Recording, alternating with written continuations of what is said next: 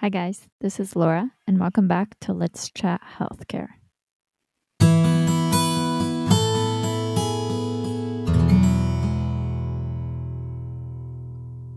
Hi, Curtis. Thanks for joining me today. Hi. I'm really excited to talk to you because even I don't know a lot about occupational therapy.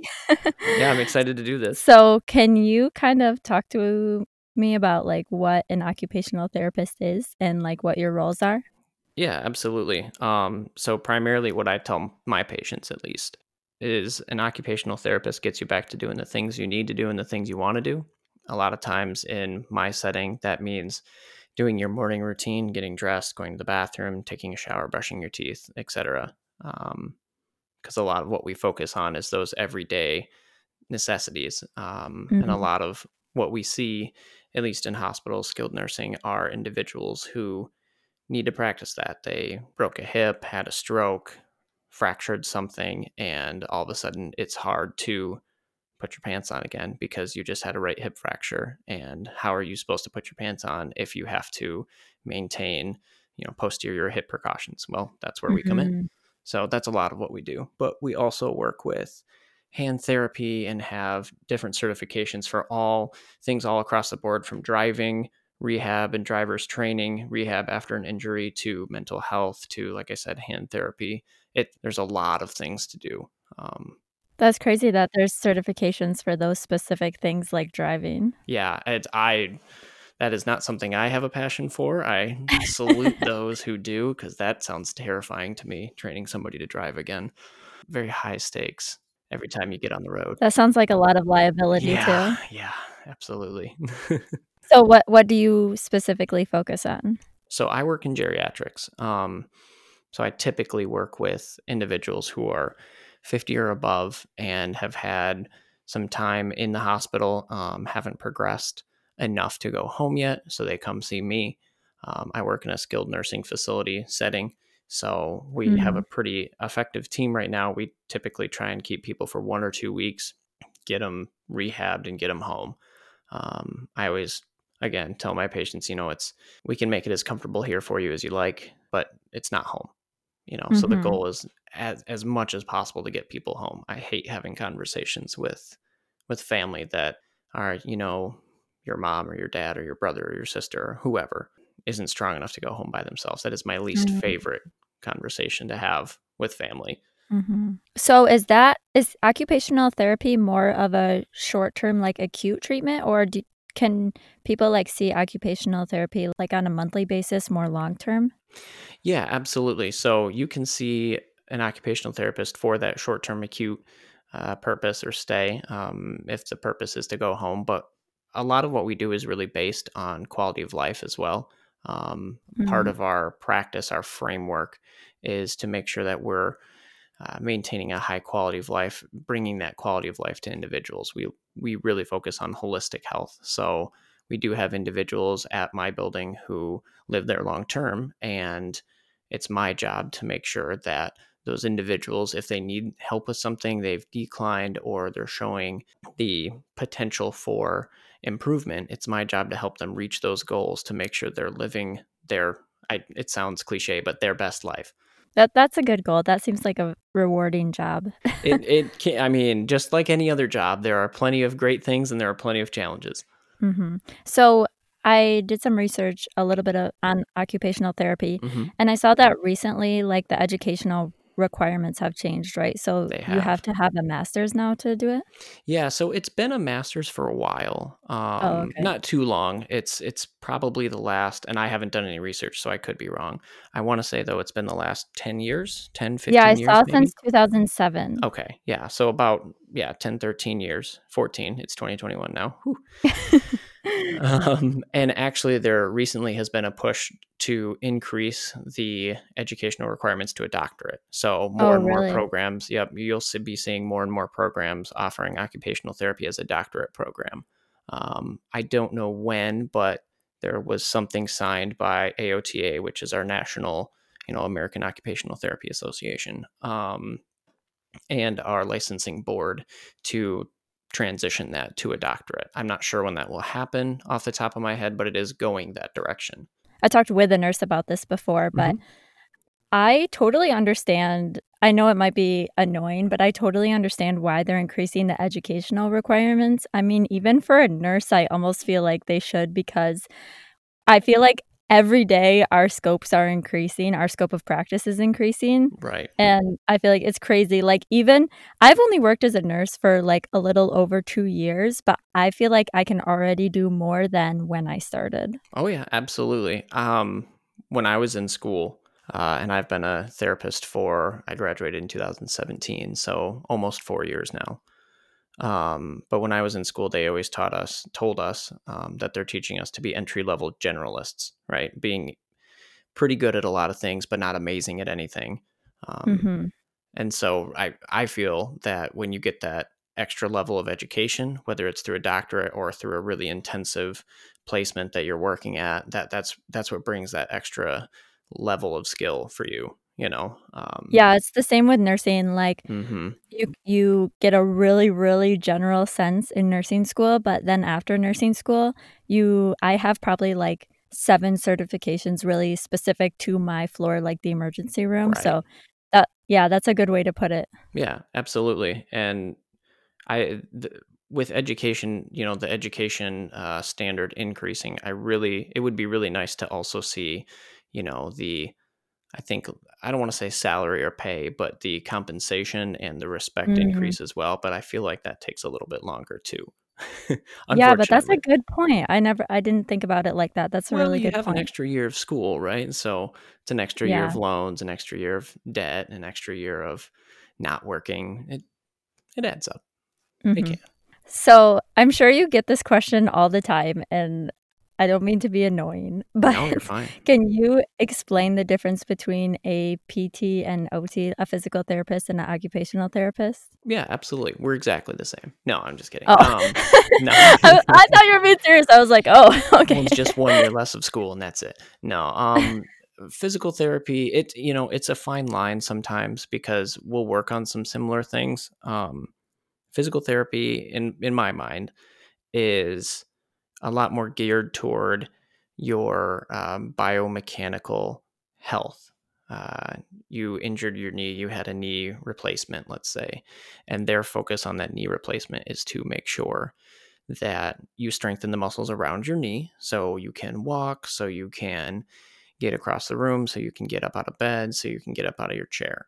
Um, the focus is largely around the musculature around your knee your core stability, your stability at your hips, all of those things. Uh, occupational therapy considers those, but we really focus more on getting that person back to being functional. So instead mm-hmm. of looking at the muscles, we look at okay, you had a knee replacement, you're having a difficult time getting your undergarments on, getting your pants on, um, you know, getting up off the toilet standing for long enough to brush your teeth at the sink, uh, basic things like that, all the way to this individual I'm working with is a woodworker and needs to stand up to do their you know woodworking activity. I'm not a woodworker, so I don't know chisel. I'm not sure. Um, to build their birdhouse at their workbench. How long does it take them to do that? When do they take breaks? Okay, we need to train them to be able to stand for 15 minutes so that they can do those activities that are important to them. Does that make sense? Yeah, that makes sense because Yeah. you kind of help them do it's called ADL in the healthcare Yes. field, but activities of daily living and Yes. physical therapy more focuses on like the specific area. Yep, they they focus more on making sure you can you can get around your house or get around your community or get up out of your chair, you know, get to doing those things that are your self-cares or activities of daily living and we do those activities of daily living. I see. Yeah. Okay. That makes a lot of sense. Thank you for explaining that. Mm-hmm. Can you kind of go over what a day in your life looks like at work? Like Absolutely. what types of things you help people with, what mm-hmm. like are your most common types of patients you see and then and obviously it's going to be different for you versus other OT because you focus on geriatrics. There's right. other OTs that focus on pediatrics, but mm-hmm. kind of can you go over that for us? Yeah, so a daily a day in the life at least for me would be getting to work i usually get there earlier in early in the morning my fellow employees are very uh, very early risers as well. So I'm usually the first one there, but not at the place I'm currently at. They're all ready to go as soon as possible. Um, but I'm there about 7:30, so I can get in the rooms and work on those ADLs, help them get ready in the morning, get dressed, go to the bathroom, mm. get their teeth brushed. Yeah, that like seems that. like the time you want to be there because you're helping yep. them with those natural things that they would be doing. Yep. Naturally, you're waking up around that time and doing those things. Um, so I'll have those focused sessions in the morning. So it rotates between my patients to, uh, you know, I'll see one or patient A and B on Monday doing those morning things. I'll see patient C and D on Tuesday doing those things. Um, in the middle of the morning, maybe we have some late risers, so I do the same thing. Uh, after that, I'll focus on things like standing balance or upper extremity exercise, uh, things that you can do after you've gotten dressed. I'm not above teaching people to get dressed after they've gotten dressed, though. If, if that's something they need to work on, I'll make them put their shirt back on. I will do it. um, so I'll do that. We'll do showers sometimes as well. Um, lunchtime usually is the perfect time to see if people can self feed themselves. So uh, when I'm looking at that, I'm looking at can, you know, a patient see their food on their plate? Do they have enough uh, contrast between their plate and their food, or their plate and the table? Um, are they able to utilize their utensils appropriately? Do the utensils need to be heavier, bigger?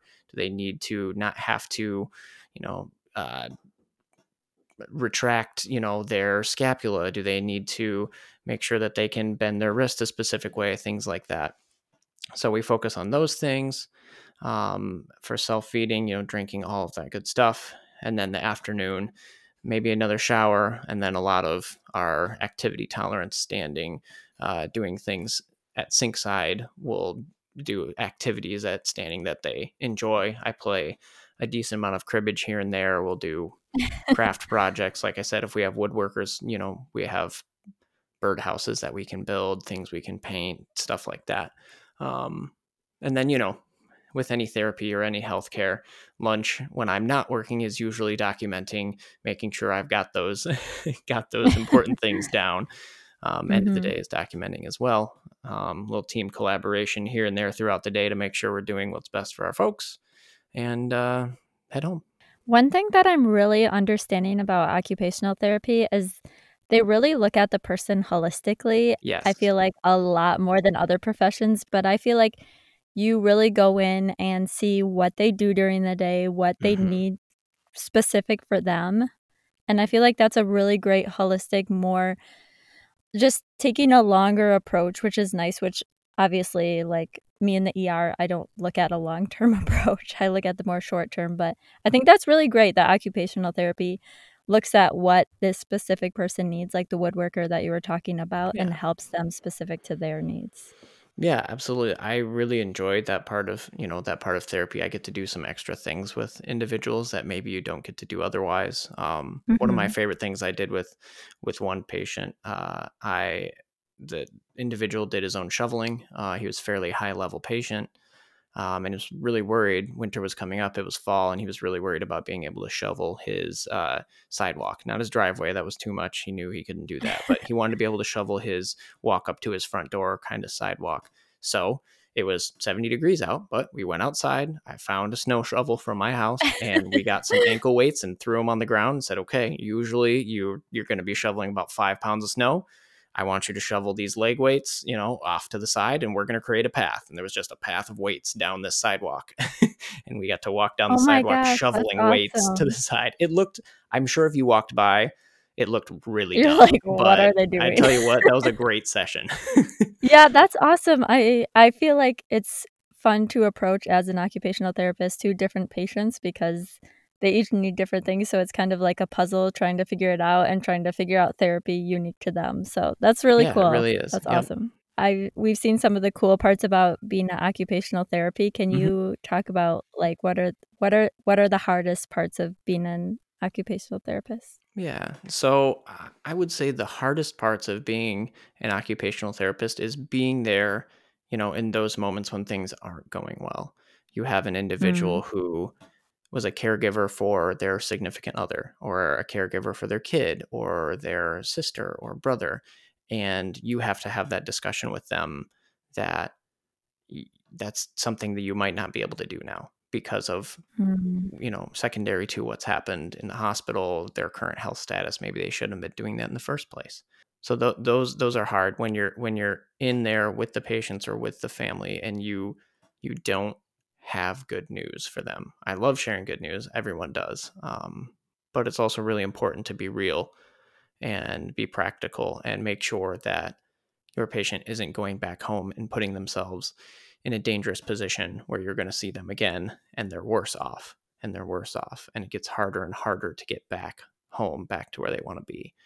That's mm-hmm. difficult i bet it's hard to be in the room and tell someone that their life is going to have to change, change and yeah. they don't have the option well change is scary and we're i mean we're hopefully part of that life staying the same because that was the quality of life they had before. But there are going to be times where you have to make changes based on your current health status, and that's just mm-hmm. that's just mm-hmm. part of life. I can't run the same way I used to when I was 16 playing sports three, you know, year round, three seasons. That's that's part of life. Could I do something to change it? Absolutely. Do I? Not always. I sit at home and I watch Netflix when when I shouldn't. that yeah, that sounds like a difficult situation to be in, especially when it's something that's probably really close to their hearts, like mm-hmm. taking care of a family member or yeah. something. And I bet sometimes with the population that you work with, I don't know if you have a lot of people that take care of their spouses or something, but being told that you can't take care of your spouse and Absolutely. sometimes you feel like that's your role in life is to be there for your spouse when they need you. Mm-hmm. So that's a pretty tough situation.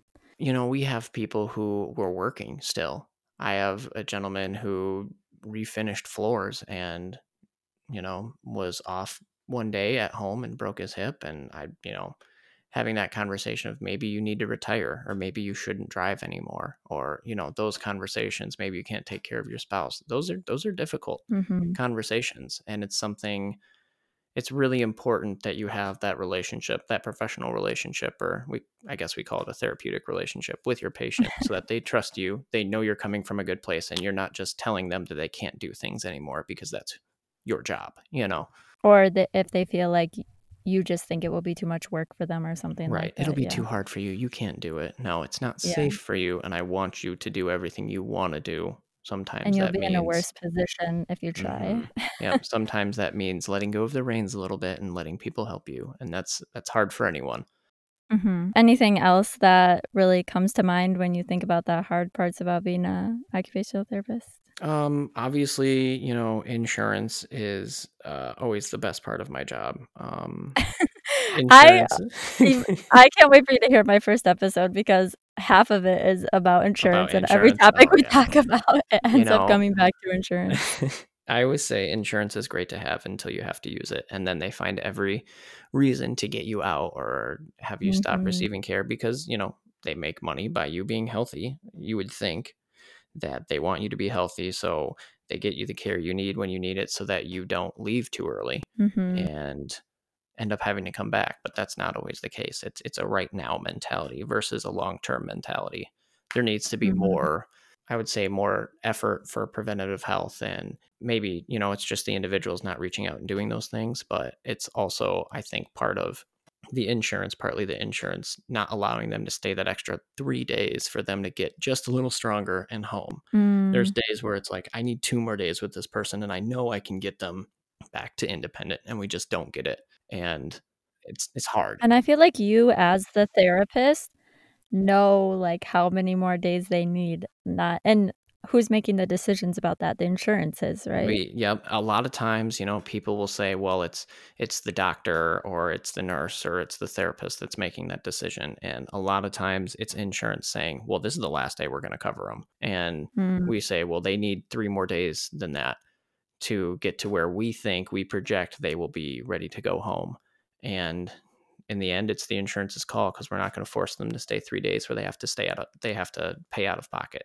I'm not, we're just not going to do that.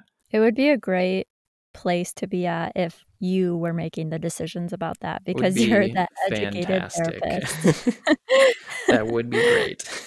Ideal world, that would be yeah. amazing. I think uh, therapy specific too. Um, the therapy world is really driven on uh, productivity which is fine. Everybody has their things they have to meet in order to be a high performer in their job, right? Everybody yep, I totally understand that coming yep. from the emergency room. yep, everybody has their requirements in order to have had a good day. You did a good job today at work.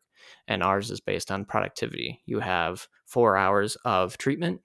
You're allotted 10 hour or 10 minutes per hour, not even. It's less than that. 8 minutes per hour to document and do things outside of that. Wow. Other than that, you need to, you know, be working with your patients, which again, you need to have some kind of, you know, accountability for your staff. I get that. But when it comes to that point, but when it comes to a profitability point, minutes? yep, there have been multiple. There have been multiple places that have slowly increased the percentage as I've been there longer and i get it you get used to where you're at you get things work smoother i understand that but it's not just me it's all of the therapists it's mm-hmm. you know mm-hmm. the entire company and those expectations slowly bump up to where you don't have that time to talk to your therapists, mm-hmm. to collaborate, to confer with nursing or the doctor because you are only working with patients and you are only documenting, and that's all you have time for. And then you take your 30 minutes at lunch to just try to breathe. Mm-hmm. I feel up. like that's a huge thing in healthcare in general I feel like it's pretty common knowledge that micromanaging does not bring good results, but the amount of micromanaging that I see in the ER and just throughout the healthcare system and like with what you're saying is crazy. Like just counting the minutes that you're supposed to be doing something or in the ER they can keep track of like where you are or how many mm-hmm. minutes how many minutes you've been in this room versus how many minutes did it take you to do that. So there right. has to be some flexibility with mm-hmm. how different patients are like some patients are going to need more than others and right there has to be more trust that the professional is going to read the situation right and yep. there just has to be i under like you said i understand having some guidelines like maybe you have to see this amount of patients per day or something like mm-hmm. that but you can divide it up like the person that should decide how much time this person needs to be with occupational therapy should be the occupational therapist. Absolutely. And, you know, it's playing devil's advocate too there's going to be people who abuse that system and work nine hours in mm-hmm. a day if they're paid hourly to get overtime because that's what they wanted. Well those people are doing the wrong thing too. Yeah. You know there's there's a there's got to be a middle where maybe you're not paid hourly hourly maybe you're paid salary and you work with those people how however long you clinically think they need it to get where they were previously or where they need to be and, and I feel like there could be other processes to weed those people out that are abusing the system. Mm-hmm. I, I agree. Know. I agree.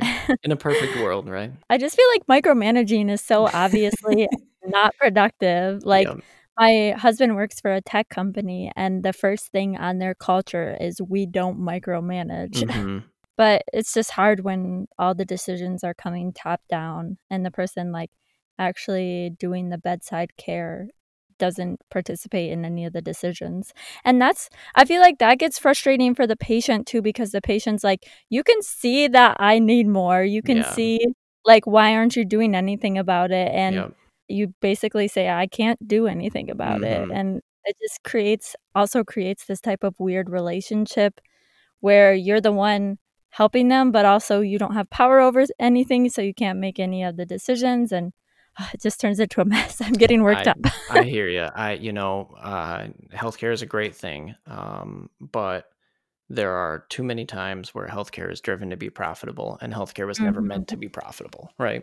The recent changes in with Medicare and the payment system from uh, what at least in the therapy world we called RUG levels um, to get a patient to a specific level, um, which was their highest reimbursement. Uh, so, you know, you got reimbursed the most. So patients were getting 70 minutes of therapy per session. Now we've changed to a different program starting last October, or no, not last October, two Octobers ago, October of 2019, I believe, to a PDPM based system. Um, maybe it was last October. It feels like forever. I don't know. This year's been a long one. right. And yeah. Um, and the PDPM system is stated as a patient driven payment model. Well, it's not patient driven when I went from seeing a patient for 70 minutes for a session. Now the longest I'm allowed to see them is 45 minutes. That's oh, not wow. that's not a building thing. That's that's a Medicare thing. And they give it that name to make it sound good. And they give it, it that name. Yeah, I was I exactly. I if it was truly patient driven, there might be some patients I only see for 30 minutes because that's what they need, and there might be some patients I see for 70 because that's what they need. That's patient driven. Um, I was just talking with a colleague of mine today about how in the 90s um, there was a medical reductionist kind of approach. It was very reductionist, very, you know, medically diagnosis driven. And what it focused on was making sure those specific factors were better and then they got sent home or then they were deemed healthy or whatever factor they were being assessed at. Mm. And I feel like they've gotten, they, they said it was terrible you know, at the end of the 90s, oh, this is a terrible system. We need to fix this. So in the 2000s, they went to a different system. Then the 2010s, they updated it more. And now that we're to the end of the 2010s and into the 2020s, they updated the system again and completely changed it. And I feel like we've gone back to that reductionist viewpoint, mm. but we just called it something different and put a different hat on it and said it was different. But it's not. but it's not.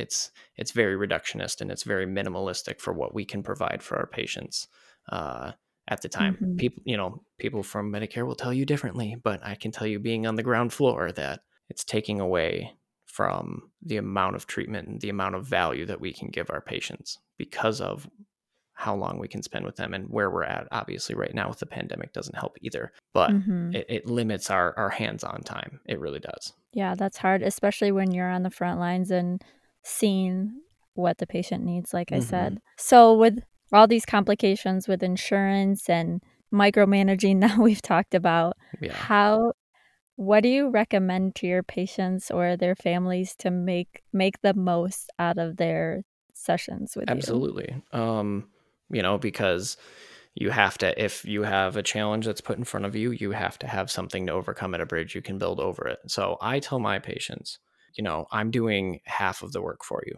Uh, mm. Anything you do, whether it's your job, your marriage, your friendships, your schooling, sports, whatever, if you're only putting in the work while the, that individual is there working with you, you're not you're not going to get the results you want.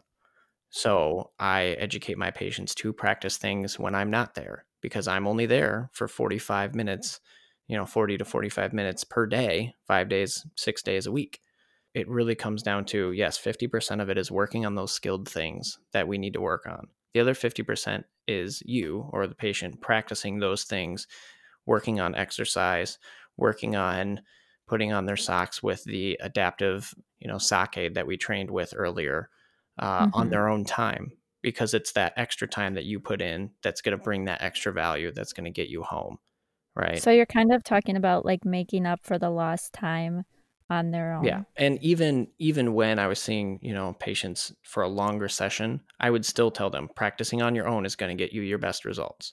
You know, mm-hmm. you don't you don't go to class and write all your notes and then never look at them again and then go to the test and feel like you're going to ace it. Mm-hmm. You go home, you study, you put in the the work to get you where you need to be. And it's the same thing. I think it's the same thing with life. It's the same thing in therapy too you get those you get that education you get that practice in with that skilled individual who knows what they're talking about and then you practice those things afterward to make sure that you understand and you can do those things and if you keep practicing you get better at it and better at it so that when the time comes that you need to do that and you're home and you're sitting on the edge of your bed and you need to put your socks on you're confident that you can do it mm-hmm. and you're mm-hmm. not worried about going with one sock on one sock off all day i feel like it's also looking more at the long term like where do i want to be long term because i remember i went to physical therapy once mm-hmm. and mm-hmm. they gave me these things to do like you're saying and they said practice them at home but in my mind even though i'm a nurse i'm in the healthcare field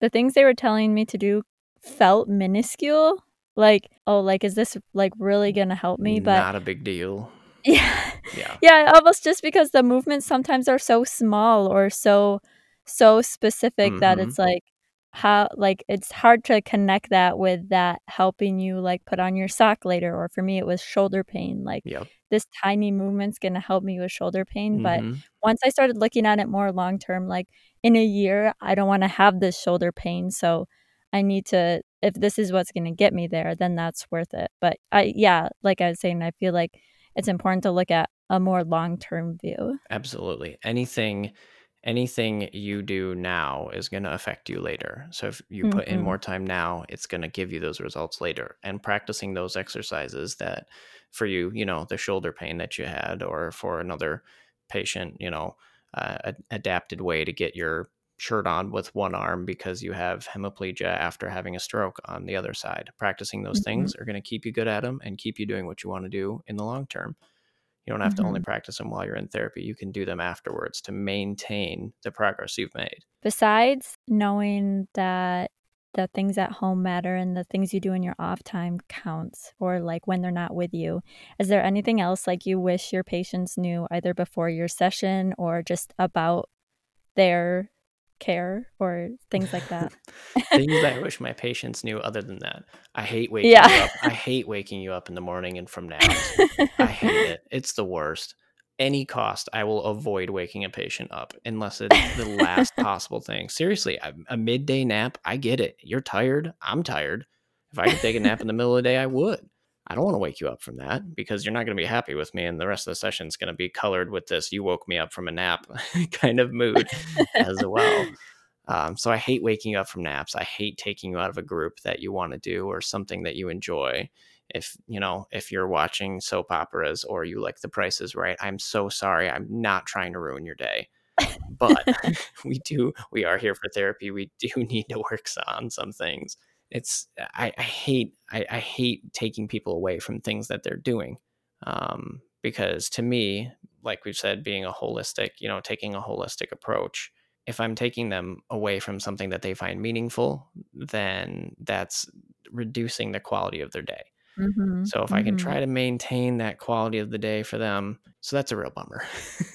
Um, and I feel like with the things that we were talking about with your time being more managed, it's probably harder to adapt the patient's care to things like that. You know, initially, definitely. Um, but just like anything, you find ways to to work around those those things. It, it means maybe you have to be flexible and you don't see the patient that you were planning on at that time. You go see somebody else. But you know, those are the things you get good at after getting used to having to maintain that flexibility.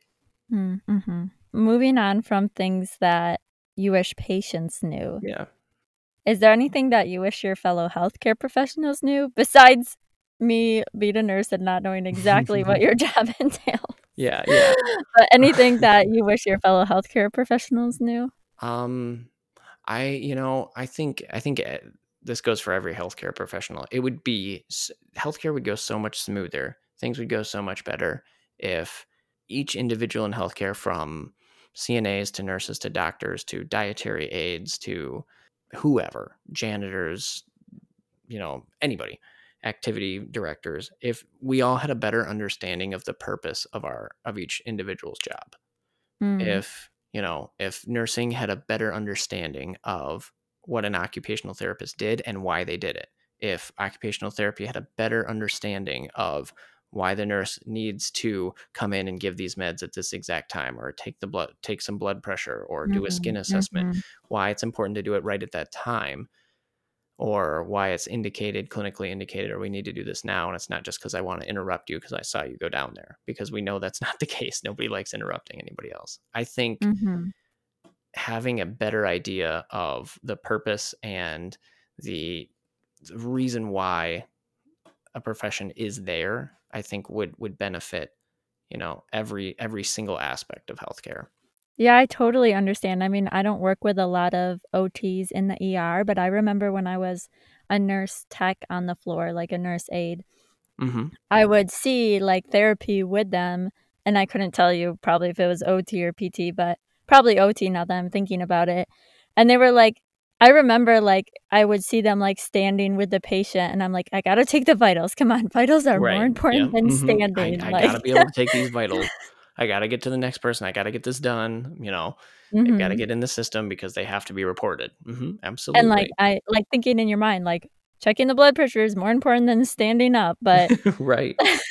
and the long term goal, if they go home and they can't stand up, they're going to be right back there in the hospital the right. next day. And like, if they can't maintain a safe level of their blood pressure while they're sitting down or standing up or doing whatever, they're not medically safe to go home. exactly. yeah, absolutely. Um, yeah, that, that's a good point. Yeah. Or, you know, uh, another example for a nurses aid, you know, I know wherever you go, nursing aides I feel like are always short staffed. Mm-hmm. It's it's a chronic thing. I mean, um, it's a hard job. So, oh, and they are not the paid well enough. They are freaking not paid enough. I agree, one hundred percent.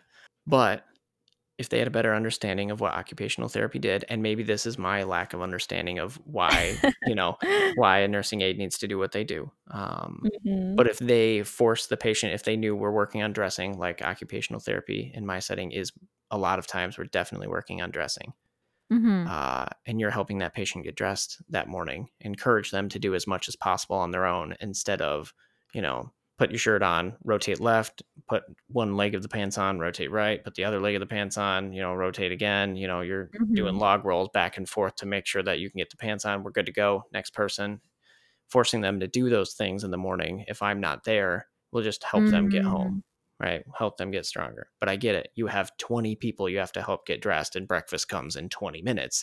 And what are you supposed to do?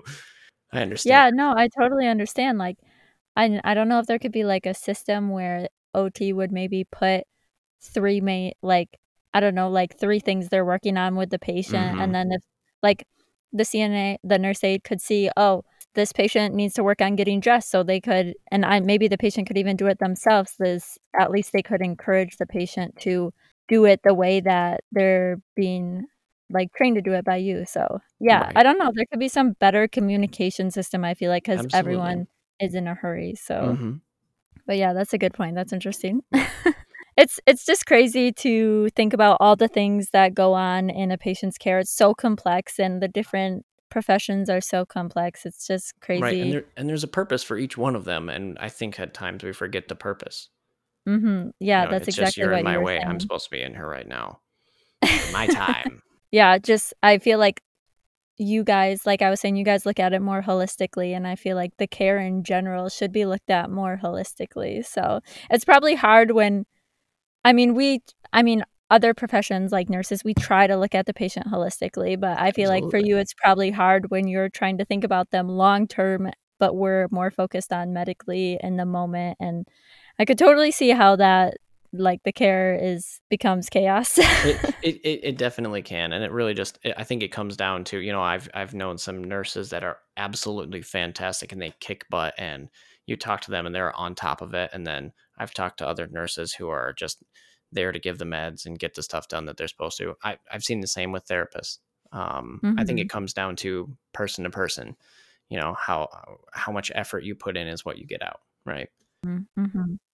I I'm thinking back to when I was a CNA or nurse aide, and I'm thinking about the thing that bothered me most about the therapist was when yeah. they would like come out and tell me that a patient needs something. Oh, and then like sit outside of the room while I did it and like not like I understand oh, that so you don't want to help change the patient. but like even if there was something like offering is there like something that and Can I, I would probably even say no because I would feel bad for making you do this cuz it's my job. But like Yeah. That's the thing that bothered me the most was like when they would come out of the room like say, "Oh, the patient needs this," and then go and like sit and talk to someone for 20 minutes, and mm-hmm. it's kind of like a two-person job. So yeah, it's just good to I hear you.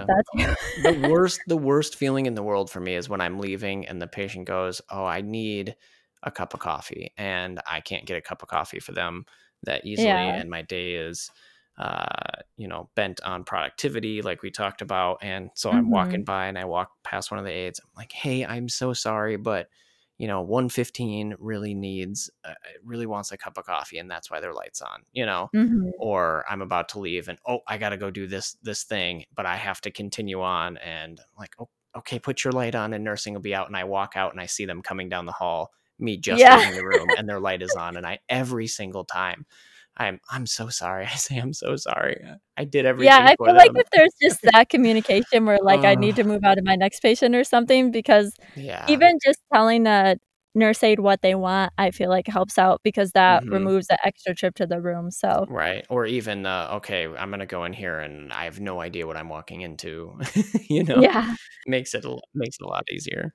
Yeah, or that little bit of extra communication where like, like this is what they need. I like have to move on. I'm sorry, but can you get this for them? Like just that little bit of communication saying yep. that you like care. Like, yeah. So I just feel so bad every single time. Every single time. Yeah, you don't have to feel bad because it's their job, but also I think it's just important how you communicate it. So yeah. Yeah. Yeah. Okay. Okay. I'll try to do better about that. You're right. so I mean I have to ask the classic question. You sure. work with the geriatric population more. So you're working with high risk patients. Mm-hmm. How has COVID affected your therapy or your practice?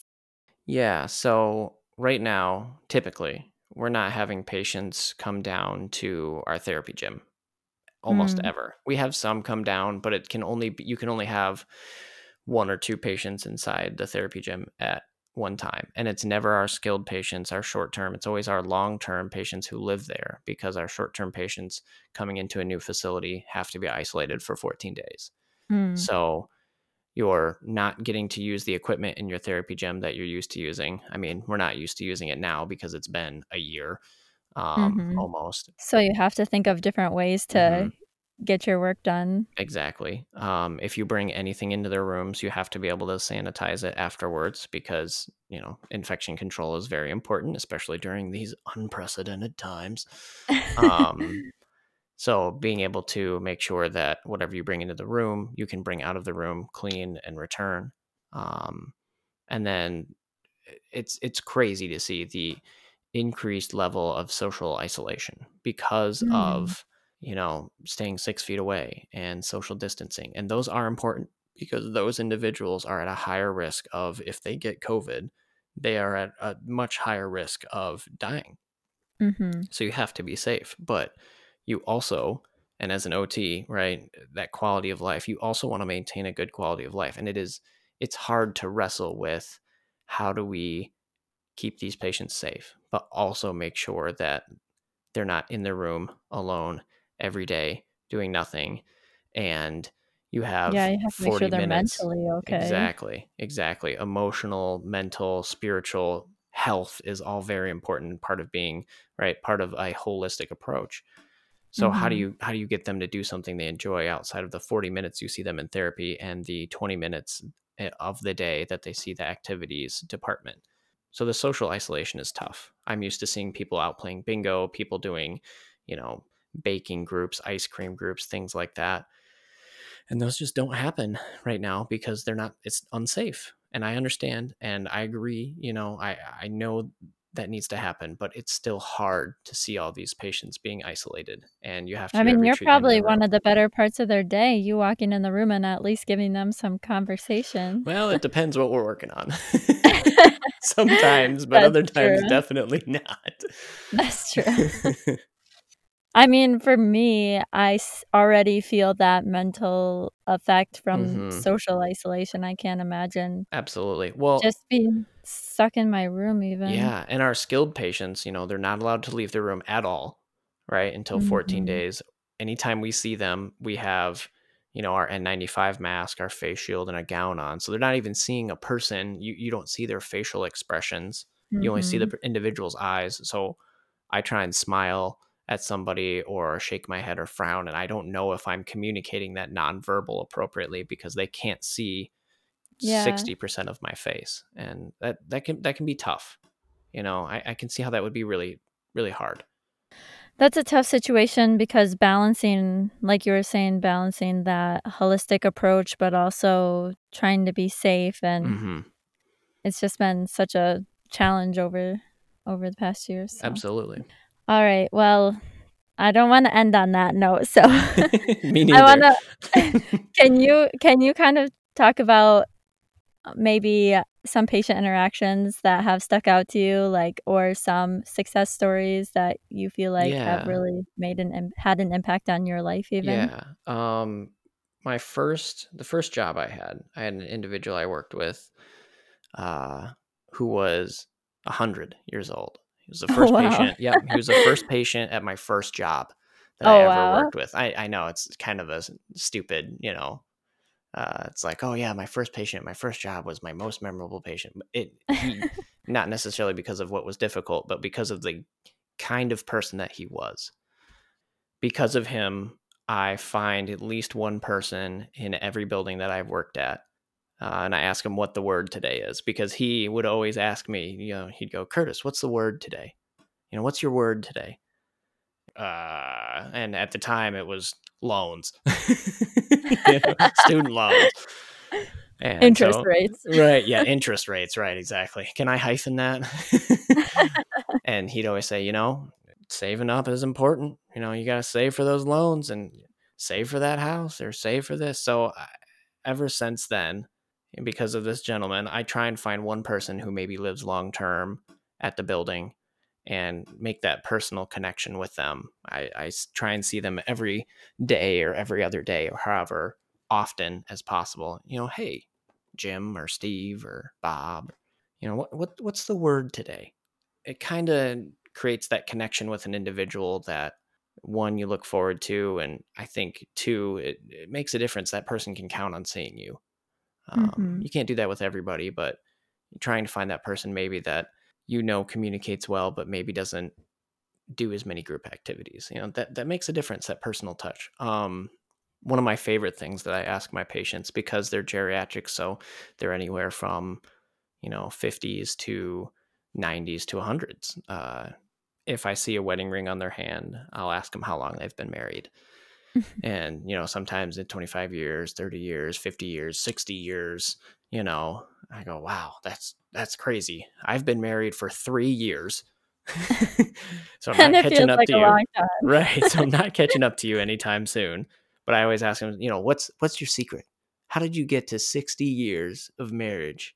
And you know you guys stayed happy and together and that's what i want so what's the secret? And I've gotten so many different responses. It makes me laugh every time. Some of them go, I I have no idea.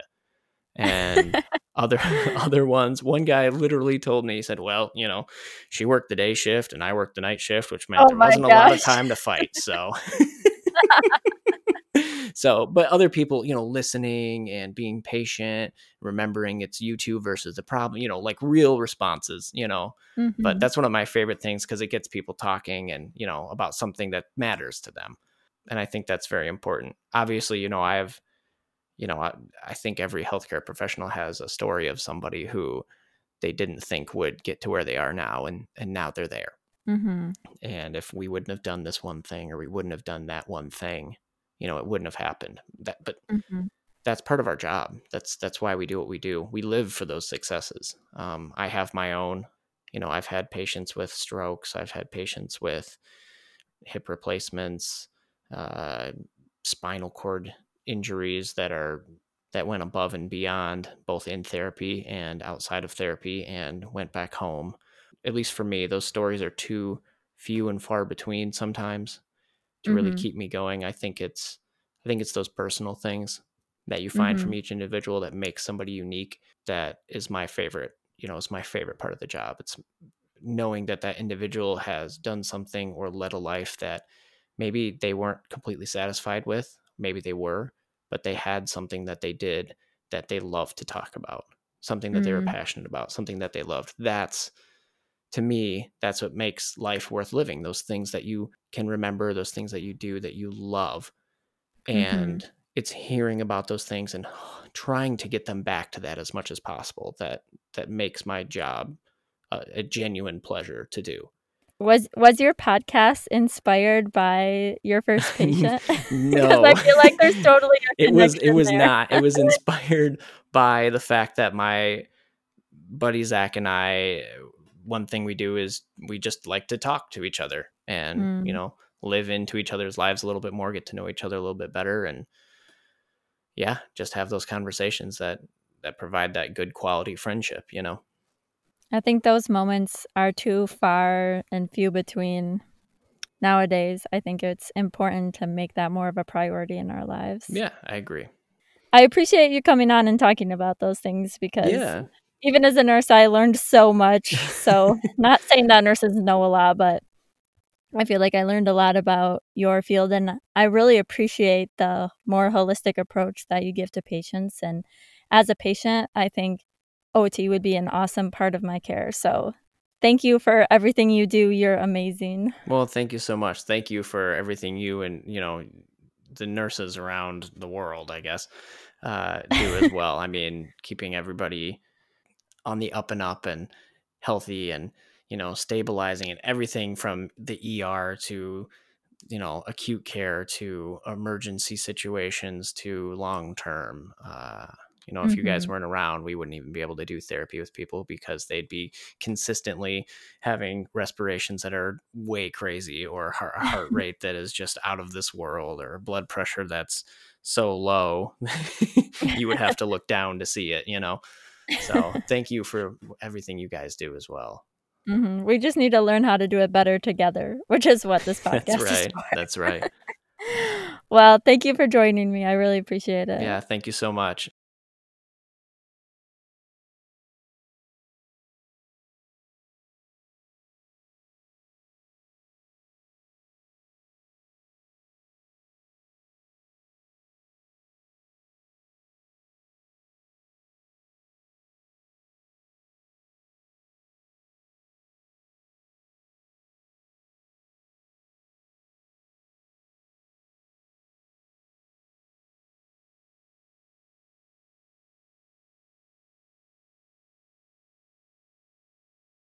And you actually have your own podcast, right? Yeah, a friend and I uh, have a podcast. Uh, it's called Words with Curtis and Zach. Um, it's not medically based, it doesn't have anything to do with healthcare. Um, our stance, the reason we have the podcast is because we think the art of conversation, what we're doing here today, is not something that's used in our common culture as much as it used to be. We have TikTok mm. now, we have Instagram, we have Facebook. That's how we communicate, especially over the last year, right? With mm-hmm. social isolation and COVID and all those things. That's that's what we're using more and more to communicate with.